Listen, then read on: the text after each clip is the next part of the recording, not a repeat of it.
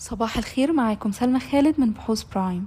هنبدأ الاجتماع الصباحي ليوم الخميس الموافق 27 إبريل 2023 ومعانا أهم أخبار ال macro النهاردة وأول خبر هو إن حجم التبادل التجاري بين مصر وأسواق أفريقيا بلغ 2.11 مليار دولار وده خلال الربع الأول من 2023 حيث بلغت قيمة الصادرات المصرية إلى أفريقيا 1.61 مليار دولار بينما قيمة الواردات بلغت 506 مليون دولار.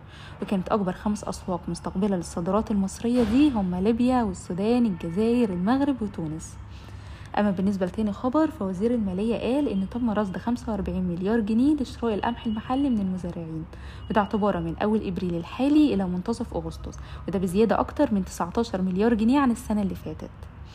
أما بالنسبة لثالث خبر فهو إن EBRD سيقوم بإقراض بنك مصر تسهيلات بقيمة 100 مليون دولار أمريكي في انتظار المراجعة النهائية في 31 مايو 2023 ويتم إقراض القرض ده للمؤسسات متناهية الصغر والصغيرة والمتوسطة وإن في حالة الموافقة على القرض ده هيكون تاني قرض من EBRD لبنك مصر وده بعد حصول بنك مصر على 100 مليون دولار السنة اللي فاتت.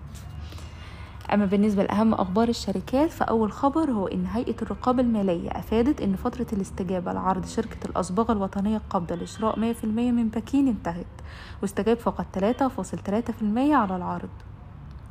أما بالنسبة لآخر خبر معانا هو إن وزير قطاع الأعمال العام قال إن بيتم الدراسة مع الصندوق السيادي لطرح أراضي مصر الجديدة للإسكان للشراكة مع القطاع الخاص.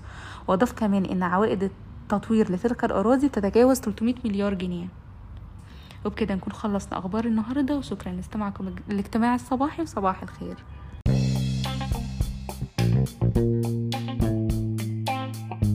يرجى العلم أن هذا العرض هو لأغراض معرفية فقط ولا يمكن اعتباره عرض أو توصية شراء أو بيع أو إدارة استثمارات أو خدمات استشارية. ينصح باستشارة مستشارك المالي قبل اتخاذ أي قرار استثماري علما بأن الأداء التاريخي ليس مؤشرا يعتمد عليه لتحديد الأداء في المستقبل.